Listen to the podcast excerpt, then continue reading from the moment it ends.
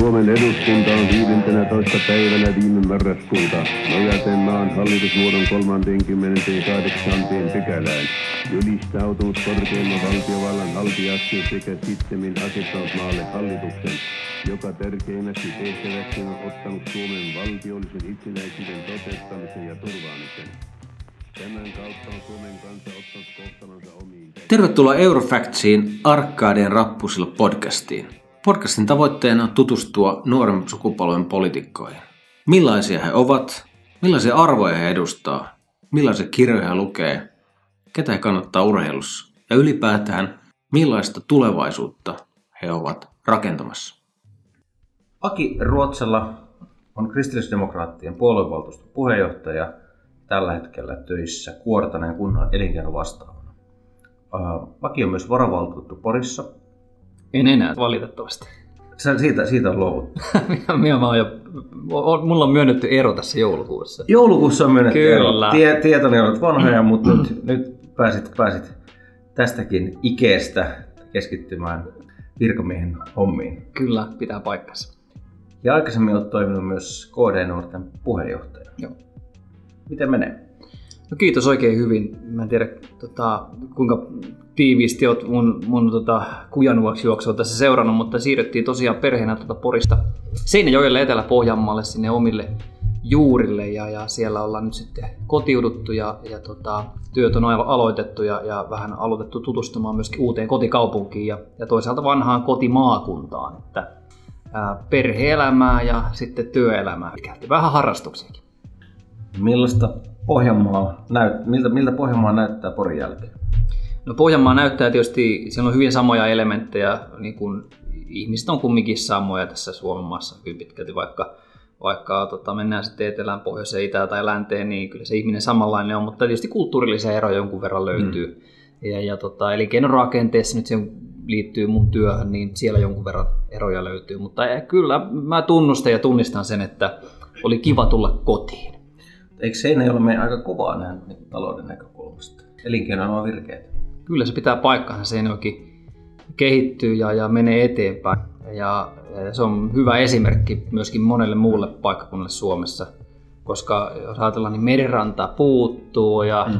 täynnä itsepäisiä ihmisiä, jotka ei toimeen keskenään ja semmoinen pahainen juna-asema, mutta niin, niin vaan sekin on kehittynyt ja, ja ö, yrittäjämyönteisellä, elämänmyönteisellä tekemisellä niin saadaan hyviä asioita aikaan.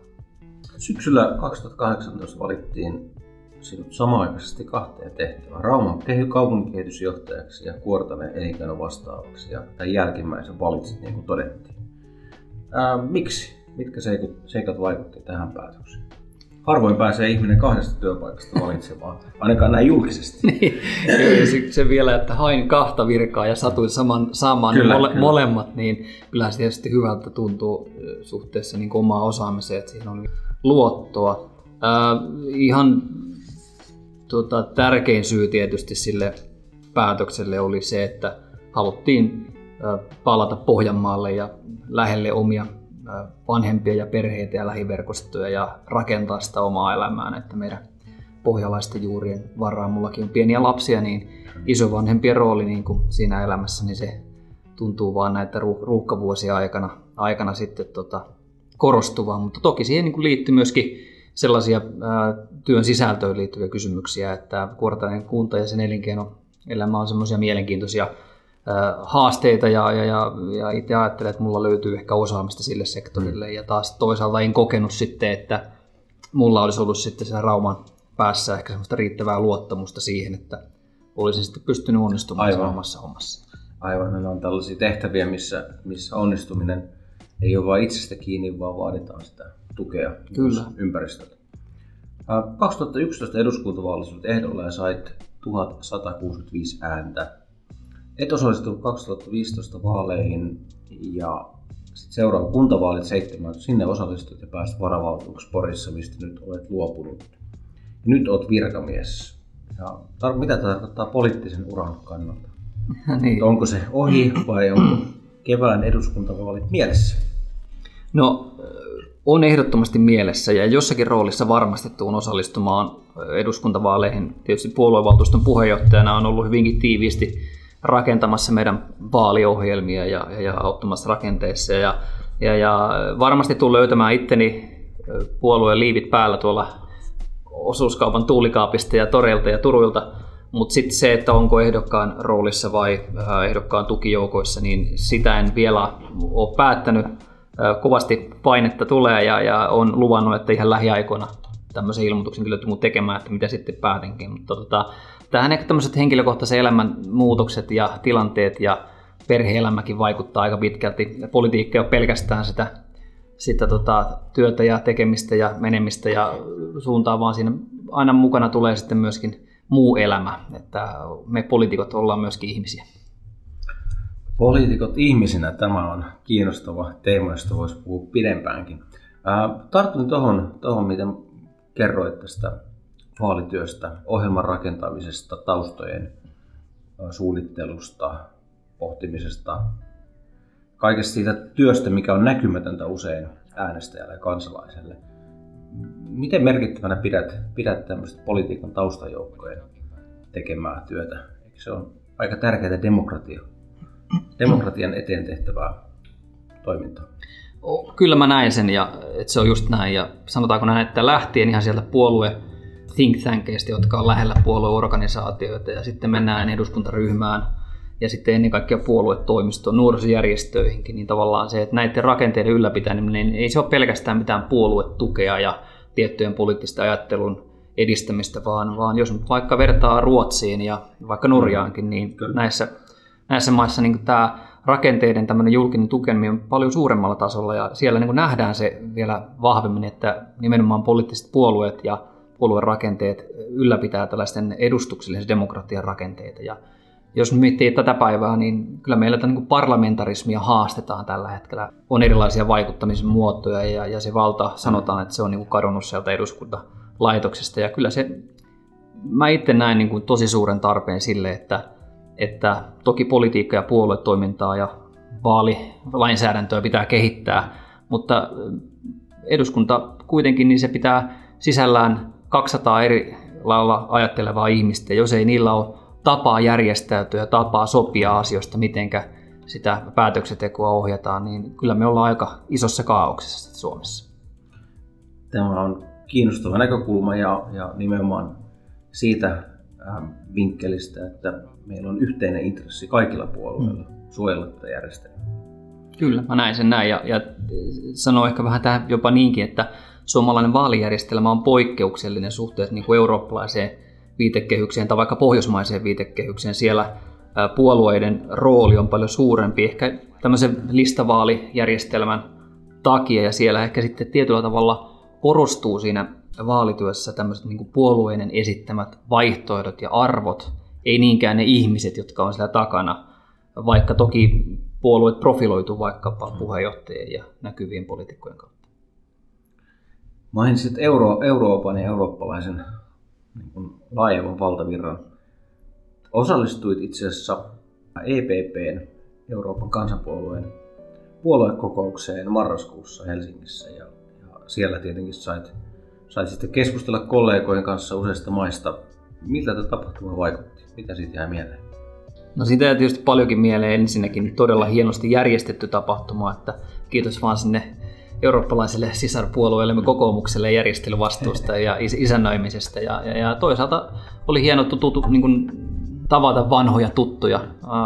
Mä olen nuorisojärjestö vuosin, vuosina ja sen jälkeenkin niin ollut aika aktiivinen tuossa meidän eurooppalaisen nuorisojärjestö- ja kansanpuolueen verkostoissa ja siitä on tullut paljon, paljon tuttuja ja he sitten kasvaa siinä, missä minäkin ja huomaa, että tavataan sitten vähän samoissa samoissa ympyröissä. Olin tota meidän puoluevaltuuston puheenjohtajan roolissa viime keväänä esittelemässä KDn täysjäsenyyttä EPPn puoluevaltuustolle tuolla Brysselissä. Ja siinäkin määrä oli kiva vähän niin olla korjaamassa sitä satoa, että me ollaan oltu puolueena EPPn tarkkailijajäsenä sen perustamisesta lähtien 90-luvun alussa, mutta vaikka nuorisojärjestö on ollut täysjäsenä, niin puolue on sitten kuitenkin halunnut pitää tämmöistä tarkkailujäsenen roolia. Ja, ja, ja nyt kun tietyllä tavalla se pitkä kuheruskuukausi on ohi ja nyt mm. päästiin sitten tälle tasolle, niin siinäkin määrin tuntui hienolta. Ja, ja ehkä jos näin suomalaiseen poliittiseen keskustelukulttuuria ilmastoon vertaa, niin kyllä mä ehkä jopa koin olevani kristillisdemokraattina enemmän kotonani aivan, siinä, aivan. siinä porukassa kuin sitten tässä, tässä tota noin, niin, suomalaisessa puoluekentässä. Tämä on kiinnostava, kiinnostava ajatus, että siellä, siellä on sitten kuitenkin niin kuin laajempi pohja ja varmasti myös laajempi historia teidän, teidän tyyppisellä niin poliittiselle linjalle, eikö vaan?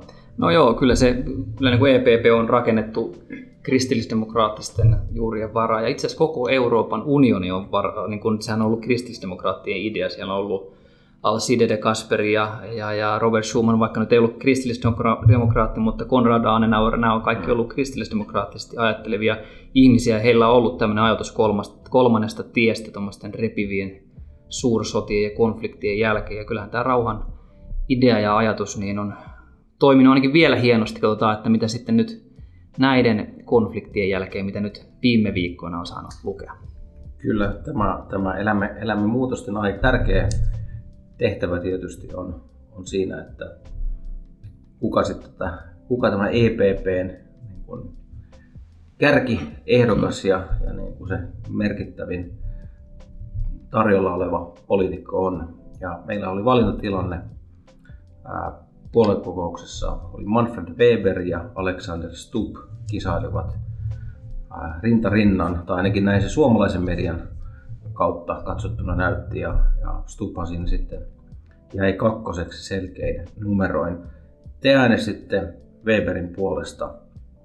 Miksi? No kyllähän ne niin syyt löytyy tietysti siinä niin kuin yhteisessä arvomaailmassa – mutta ennen kaikkea yhteisessä tilannekuvassa siitä, että mitä Euroopan unioni ehkä tulevaisuudessa tarvii. Ja, ja, ja johtajalla aina on aivan ensimmäisen, ensimmäinen tehtävä on määrittää se riittävän oikea tilannekuva, jotta, jotta sitten tähän mahdolliseen sairauteen voidaan etsiä sitä oikeaa lääkettä. Ja, Weberin persona ja hänen asemansa CDU tai sanotaan CSUn poliitikkona ja bayerilaisena poliitikkona on sellainen, että hänellä ehkä oli paras, paras edellytys tuoda EPP yhteen, sitä kautta ylläpitää sitä johtajuusasemaa Euroopan parlamentissa ja sitä mukaan myöskin eurooppalaisessa poliittisessa viitekehyksessä. Ja, ja toisaalta niin mä näen, että myöskin hänen ajatuksensa Euroopan kehittymisestä on myöskin Suomen etu. Että se on kansalliset intressit siinä, siinä tota, yhtyy. Ja, ja Alexander Stubb on erittäin osaava ja pätevä ja kompetentti poliitikko ja asiantuntija, mm-hmm. e, mutta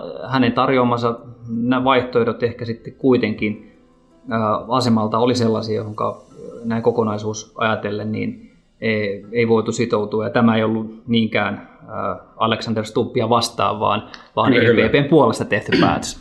Palataan vähän työelämän kiemuroihin. Pakko nostaa esille tässäkin keskustelussa kesän 2018 tapahtumat Kuinka kauan tämä Porjatsin toimitusjohtajan pesti kesti? Oliko se muutama päivä vai? Itse asiassa se ei kestänyt päivää. Ei kestänyt päivää. en ollut siis ehtinyt aloittaa Ihan. tehtävässä vaan, mutta oli ainoastaan se valinta oli julkistettu ensimmäinen kesäkuuta ja sitten tämä toimitusjohtajan sopimus purettiin sitten noin viikon jälkeen Juh. sitten sitä valin, valin, valin julkistettu. Kerroit silloin, silloin medialle, että mediapyöritys oli hämmentävä prosessi ja tunsit itse sivusta seuraajaksi. Kerro nyt ihan omin sanoin, että mitä sinun mielestä tapahtuu? Tässä on hetki kulunut aikaa. niin on ollut vähän aikaa te- laittaa asioita perspektiiviin.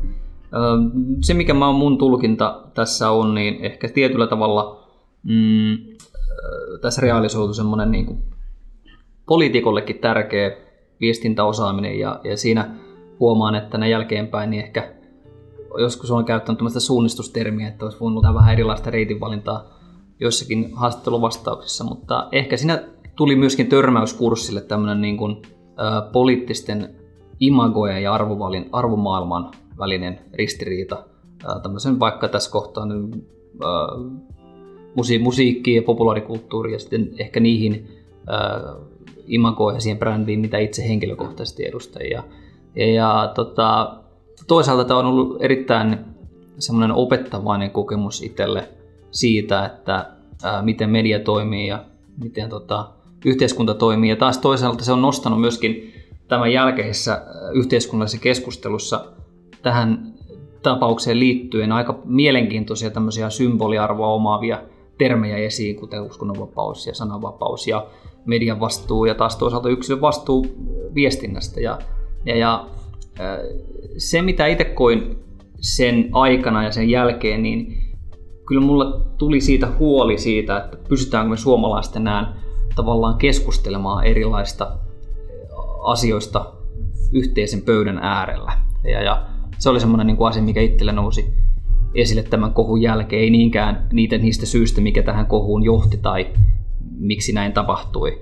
Äh, on ehkä jopa päässyt siitä niin kuin keskustelusta ohi ja eteenpäin, että, että nyt on niin kuin aika katsoa, kat, katsoa tulevaisuuteen, mutta se, se, se niin kuin prosessi ja se tapaus case Porjats, joka, joka, jonka mone, mone, monta kertaa tänä päivänäkin viitataan vielä, niin se on alkanut jo kääntymään siihen, että, että siihen verrataan muita vastaavia tapauksia, kun on tullut tämmöisiä nopeita sopi, toimitusjohtajan sopimuksen purkamisia tai erottamisia tai muuta vastaavaa. Että, että ja m- miten henkilö, joka toimii jossakin poliittisessa viitekehyksessä tai ja sitten samalla toimii ammattilaisena jossakin organisaatiossa, miten, mikä hänen, hänen vastuunsa ja imagoarvonsa on jollekin yrityksille tai, tai, tai, tai muulle toimijalle, niin nämä teemat on noussut myöskin eteen. Että tota, summa summarum voisi sanoa näin jälkeenpäin, että, että opetti itsestä paljon, opetti läheisistä ihmisistä paljon ja, ja, ja kyllä mä sanoin, että tällä, tällä hetkellä ollaan jo voiton puolella. Viittasit tässä vastauksen alussa siihen, että olisi voinut jotenkin eri tavalla mm. puhua. Itse näin, että jälkiviisaus on viisauden tota, kaikesta huonoin muoto tai mm. tarpeettomin muoto, koska se ei viisautta ollenkaan.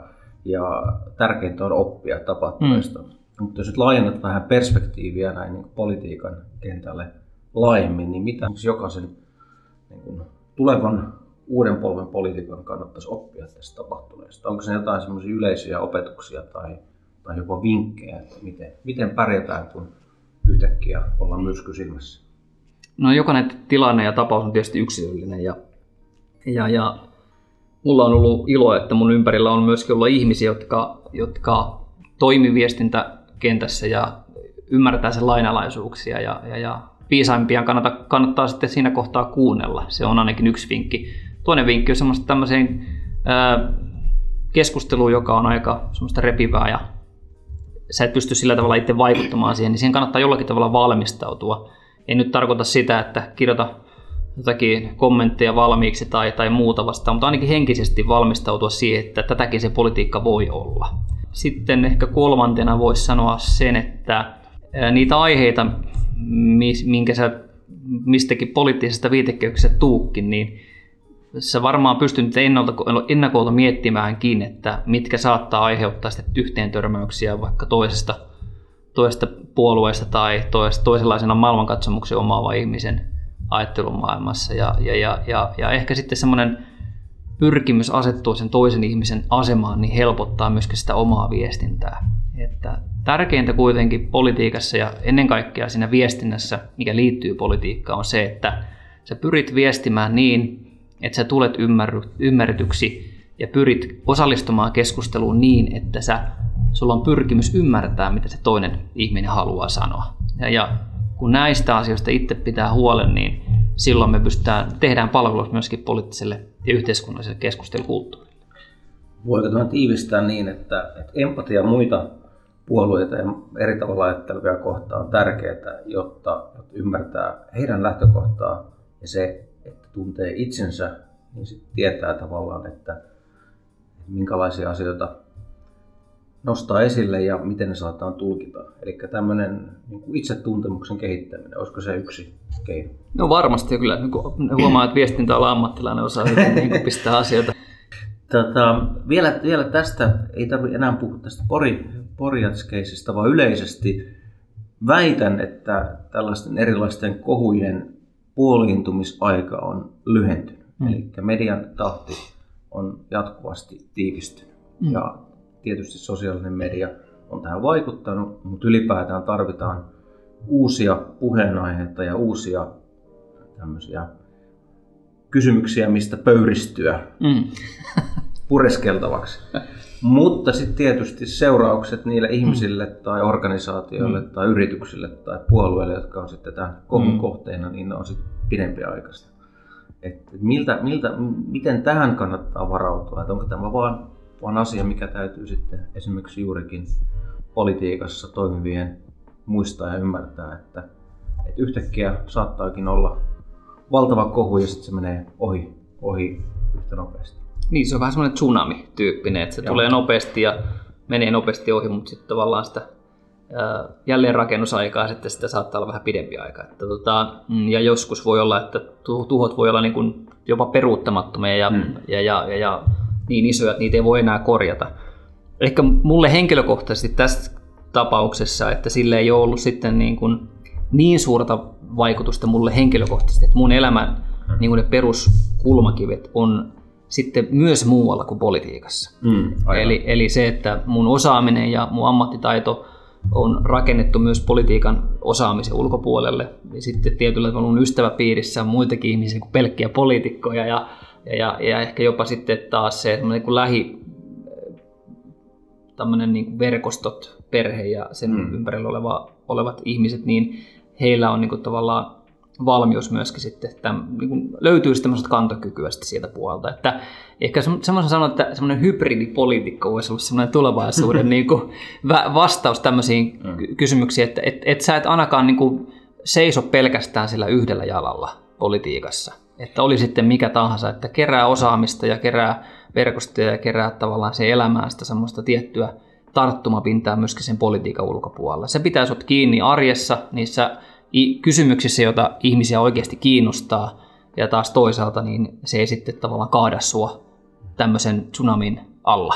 Tämä on kiinnostava ajatus, koska, koska meillä tämmöinen ammattipolitiikkojen porukka on, on mm. mun mielestä kehittymässä. Jotka, Sekin pitää paikkansa. Tulee, tulee tietyllä, mm. ja, ja myös niin, että, että nähdään, että tämä voi olla ura muiden joukossa. Kyllä se pitää paikkansa. Toki tämä on pätkähommia, aina pitää miettiä, niin. että, että meillä nyt on neljän vuoden puhutaan kansallista valinnoista ja viiden vuoden puhutaan mm. Euroopan, Euroopan vaaleista, niin nämä, nämä pätkät. Mutta taas toisaalta niin äh, voisi sanoa näin, että, että meidän niin kuin politiikan ympärillä toimii myöskin paljon sellaisia toimijoita, jotka, jotka on tullut mukaan tähän ammattipolitiikon mm, niin kuin, kyllä. tekemiseen. On viestintätoimistoja ja on sitä puoluekoneistoa ja on, on virkamieskuntaakin, jotka toimii yhteistyössä mm. sen politiikan kanssa. Että että mä oon huomannut omasta kaveripiiristäni, että aika kevyesti myöskin sukkuloidaan näiden niin kuin poliitikkoprofiilin ja virkamiesprofiilin ja, ja sitten ehkä jopa tämmöisen niin kuin viestintäalan ammattilaisprofiilin välillä. Se on myöskin mahdollisuus. Tämä on mahdollisuus kyllä, kyllä ja, ja, ja vielä tähän, tähän niin kaareen palataan, niin näinkin olen kuullut sanottavan, että se on vuosi opettelua ja vuosi töitä ja kaksi, kaksi vuotta työhaastattelua on, on kansanedustaja tehtävä varsinkin, varsinkin siinä alkuvaiheessa.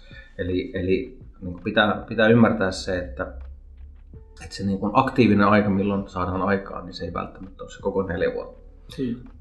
Mutta sitten oikeastaan vielä, vielä tästä, niin voisi sanoa näistä arvoista ja, ja niin kuin siitä, minkälaisia asioita pitää, ar- pitää niin kuin merkityksellä itselleen, mitä mainitsit, niin olet joskus toisessa haastattelussa todennut, että, että niin kuin ne teemat ja arvot, joita nyt, nyt on niin kuin pinnalla, niin ne ei välttämättä sitten ole ihan samoja, mitä niin kuin itse pidät tärkeänä.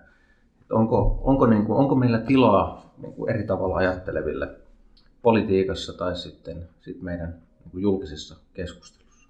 No kyllähän sen on huomannut, että yhteiskunnallinen keskustelu on kärjistynyt ja polarisoitunut. Se on ihan selvä asia. Ja silloin kun se polarisoituu, niin sitten sulla on se oma näkemys, niin voi olla, että siinä tämmöisessä mainstream niin kuin kuplassa, mainstream-kuplassa, voi olla, että aika ajoin niille sun omille arvoille ei ole tilausta.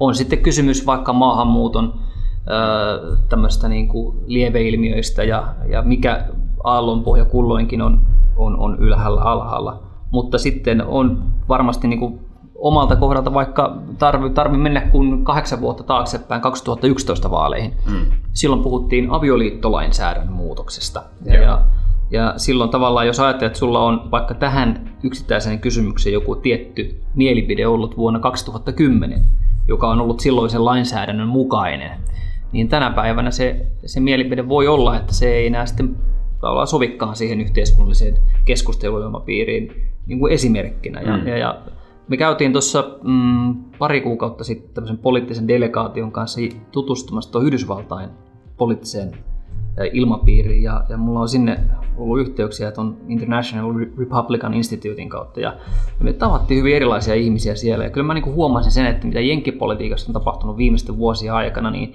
sieltä on kadonnut se semmoinen niin mainstream media, mainstream poliitikot.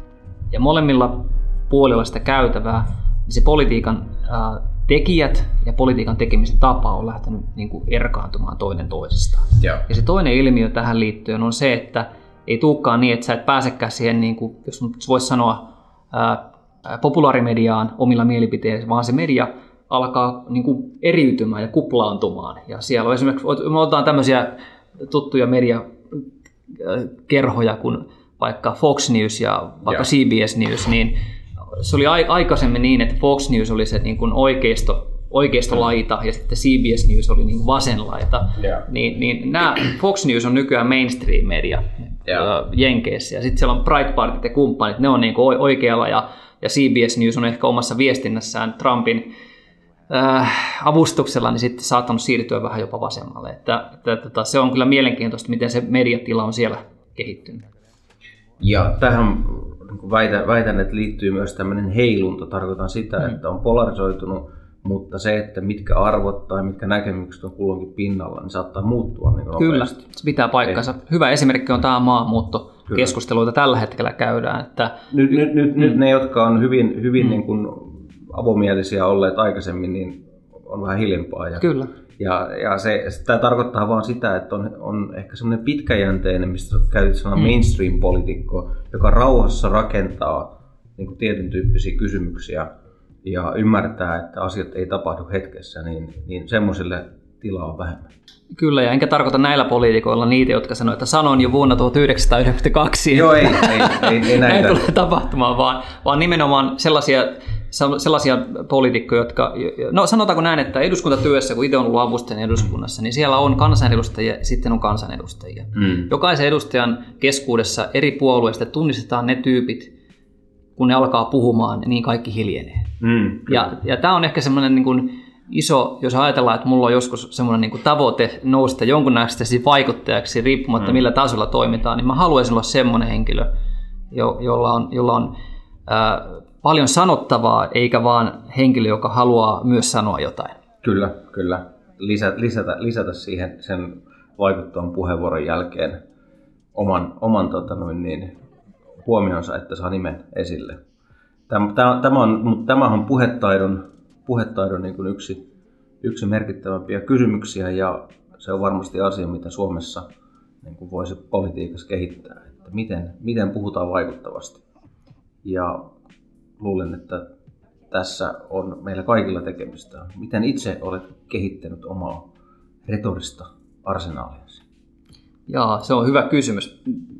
Tietysti tota, niin, niin, varmaan se monipuolisuus siinä ja, ja ajautuu tilanteisiin, jotka nyt sulla saattaa vaikuttaa vähän mahdottomilta. Ja, ja, ja kyllä ne semmoiset niin kuin Siperia opettaa sit siinä kohtaa, että, että tiedät mikä toimii ja mikä ei toimi, ja, ja taas toisaalta altistut sellaiselle niin arvostelulle, kritiikille. että se on myöskin poliitikon yksi tärkeimpiä taitoja tai ominaisuuksia niin kuin olla sellainen tietty rohkeus siinä, että ei pelkää niitä tilanteita, esiintymistä ja ihmisiä yleensäkään. Ja, ja tässä kohtaa on erilaista keskustelua, on se face-to-face kahden välistä kohtaamista ja sitten taas isoille, isoille massoille puhumista.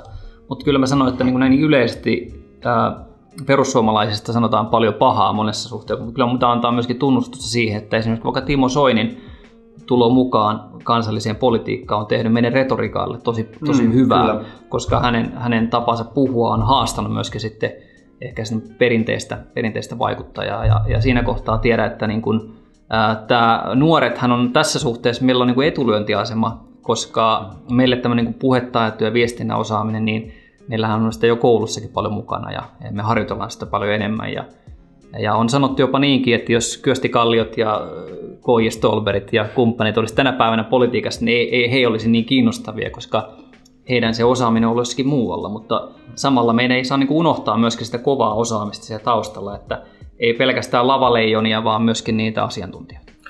Tämä on hyvin kiinnostava ajatus, että pitää haastaa itsensä ja, ja myös ehkä sitten opetella uuden tyyppisiä vaikuttamisen välineitä, jos politiikassa mennään pärjätä. Kyllä, pitää paikkansa. Nyt mä haastan sinut kuudella lyhyellä kysymyksellä. Nämä kysymykset on sitten kaikille meidän haasteltaville ja podcastissa mukana oleville samat. Tarkoituksena vasta rehellisesti, nopeasti mm. ja lyhyesti. Okei. Okay. Mitä pidät suurimpana saavutuksenasi? Tytär. Se tuli nopeasti. Se tuli todella nopeasti. Jos saisit valita, niin kuka historian hahmo olisit ja miksi? Mm, olisin Antti Isotalo, olisin jääkärin värväri. ja se olisi sen takia, koska tota, tuli tosi nopeasti. Hän on Alahärmästä kotosi. Hän, hän eli siinä ajassa, jolloin suomalaisessa yhteiskunnassa tapahtui ne muutokset, jotka on ollut mun mielestä kaikista kiinnostavimpia. Eli muutos, muutosvaiheen ihminen. Kyllä. Kuka on sankarisi oikeassa elämässä? No kyllä tämä on nyt semmoinen perinteinen ja vähän tylsäkin vastaus, mutta kyllä oma äiti on ehkä semmoinen, että tota, hän, hän, on, hän on semmoinen arjen sankari. Mitä arvostat ystävissäsi eniten? Lojaalisuutta. Mitä isänmaallisuus tarkoittaa sinulle? Uh, jaa. Tämä ei kyllä tullut nopeasti, mutta mä, mä sanon, että kotiuskonta isänmaan ja aika hyvin pitkälti liittyy siihen.